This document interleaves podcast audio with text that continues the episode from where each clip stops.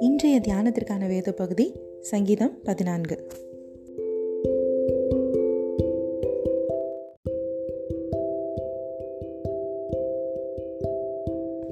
ராக தலைவனுக்கு ஒப்புவிக்கப்பட்ட தாவிதின் சங்கீதம் தேவன் இல்லை என்று மதிக்கிட்டவன் தன் இருதயத்தில் சொல்லிக் கொள்கிறான். அவர்கள் தங்களை கெடுத்து அருவருப்பான கிரியைகளை செய்து வருகிறார்கள். நன்மை செய்கிறவன் ஒருவனும் இல்லை. தேவனை தேடுகிற உணர்வுள்ளவன் உண்டோ என்று பார்க்க கர்த்தர் பரலோகத்திலிருந்து மனுபுத்திரரை கண்ணோக்கினார். எல்லாரும் வழி விலகி ஏகமாய் கெட்டுப்போனார்கள். நன்மை செய்கிறவன் இல்லை ஒருவனாகிலும் இல்லை.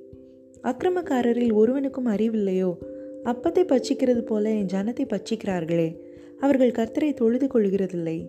அங்கே அவர்கள் மிகவும் பயந்தார்கள். தேவன் நீதிமானுடைய சந்ததியோடு இருக்கிறாரே. சிறுமைப்பட்டவனுக்கு கத்தர் அடைக்கலமாயிருக்கிறார் என்று சொல்லி நீங்கள் அவனுடைய ஆலோசனையை அலட்சியம் பண்ணினீர்கள்.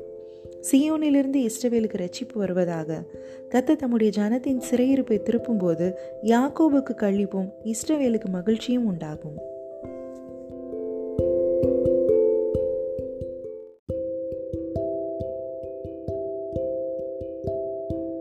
தாவீது தேவன் இல்லை என்று சொல்பவர்களை மதிக்கெட்டவன்னு சொல்றார்.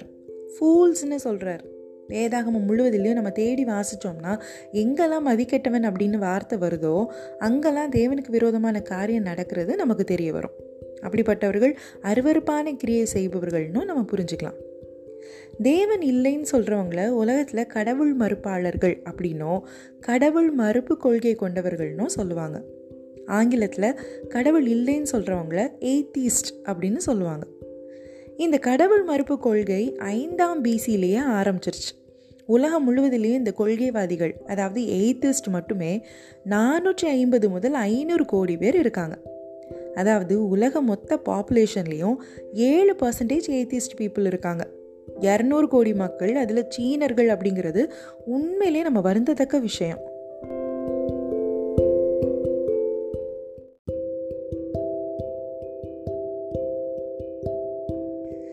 தாவிது தேவன் இல்லைன்னு சொல்கிறவங்கள பற்றி அவங்களோட கேரக்டர் பற்றி சொல்லும்போது நன்மை செய்கிறவன் ஒருவனும் இல்லைன்னு முதலாம் வசனத்தில் சொல்கிறார் அதே வார்த்தையை தான் மூணாவது வசனத்திலையும் எல்லாரும் வழி விலகி ஏகமாய் கெட்டு போனார்கள் நன்மை செய்கிறவன் இல்லை ஒருவனாயிலும் இல்லை அப்படின்னு சொல்கிறார் ஸோ தேவன் இல்லைன்னு சொல்கிறவங்க மதிக்கெட்டவர்களாக அருவறுப்பான கிரியைகளை செய்கிறவர்களாக வழி விலகி ஏகமாய் கெட்டு போனவர்களாக நன்மை செய்யாதவர்களாக இருக்கிறார்கள்.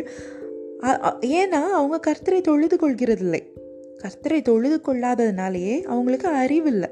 அறிவு இல்லாததுனாலேயே அவர்கள் கிரமமாய் நடந்து கொள்ளாமல் அக்கிரமம் செய்வதாக இங்கே சொல்கிற தாவிது ஐந்தாம் வசனத்தில் அங்கே அவர்கள் மிகவும் பயந்தார்கள் அப்படின்னு சொல்கிறார் யார் பயந்தாங்க? தேவன் இல்லைன்னு சொல்லிக்கிறவங்க. தேவன் இல்லை என்று தங்கள் இருதயத்தில் சொல்லிக்கிறவங்க எங்கே நாம் பண்ணுற அருவறுப்பான காரியங்களுக்கும் அக்கிரமங்களுக்கும் கத்தரால் தண்டிக்கப்பட்டு விடுவோமோ அப்படின்னு பயப்படுறாங்க. அவங்களுக்கு தான் தேவன் இருக்கிறாருன்னு நம்பிக்கையே இல்லையே. அப்புறம் எப்படி தேவன் மேலே பயம் வரும் அப்படின்னு யோசிக்கிறீங்களா? சங்கீதம் ஐம்பத்தி மூணு ஐந்து எடுத்து வாசிப்போம். உனக்கு விரோதமாய் பாளையம் இறங்கினவனுடைய எலும்புகளை தேவன் சிதற பண்ணினபடியால் பயம் இல்லாத இடத்தில் மிகவும் பயந்தார்கள். பயமே இல்லாத இடத்துலையும் துன்மார்க்கர் பயப்படுறாங்கன்னு வாசிக்கிறோம். ஏன்னா அந்த துன்மார்க்கருக்கு தெரியும். கத்தர் எப்படி நீதிமானுக்காக யுத்தம் செய்வார்? எப்படி நீதிமானுக்கு விரோதமாய் பாலை இறங்குறவங்களுடைய எலும்புகளே கத்தர் சிதற பண்ணுவார்னு பார்த்துருக்காங்கல்ல? அந்த பயம். தேவன் ஒருத்தர் இல்லை. நீ கத்தர் கத்தன் சும்மா சும்மா சொல்கிறல்ல அந்த கர்த்தரால் என்ன பண்ண முடியுதுன்னு பார்ப்போம். அப்படின்லாம் சவால் விடுறவங்களுக்கு உள்ளுக்குள்ளே எப்போவுமே ஒரு பயம் இருக்கும். உயிர் பயம்.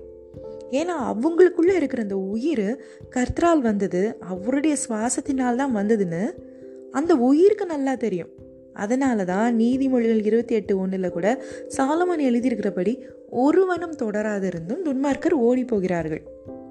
தாவிது சங்கீதம் பதினாலு அஞ்சில் சொல்லியிருக்கிறதும் இந்த பயத்தை பற்றி தான் துன்மார்க்கருக்கு பயம் இருக்கும்.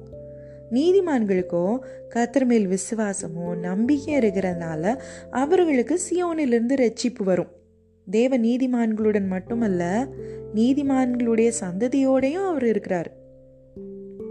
அதனால் பிரியமானவர்களே எக்காரணத்து கொண்டும் நீங்கள் பயப்படாதீங்க. பயம் துன்மார்க்கருக்கு இருக்கிறது.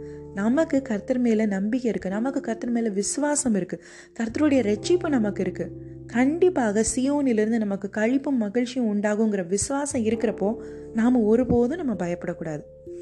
கர்த்தாவே எங்களை ரட்சித்து மீட்டு எடுத்து வந்ததற்காக உமக்கு ஸ்தோத்திரம். வனாந்திரத்தில் எங்களை நயங்காட்டி அழைத்து வந்த உங்களுடைய அன்பிற்காய் ஸ்தோத்திரம். உம்முடைய ஜனமாக எங்களை தெரிந்து கொண்டு எங்களை நடத்தி வரும் உம்முடைய கிருபைக்காய் உமக்கு நன்றி கத்தாவே இப்போதும் எங்களுக்கு கழிப்பும் மகிழ்ச்சியும் உண்டாகும்படி எங்கள் சிறையிருப்பை திருப்போம். ஏசு கிறிஸ்து நாமத்தில் ஜெபிக்கிறோம். எங்கள் நல்ல பிதாவே. ஆமேன்.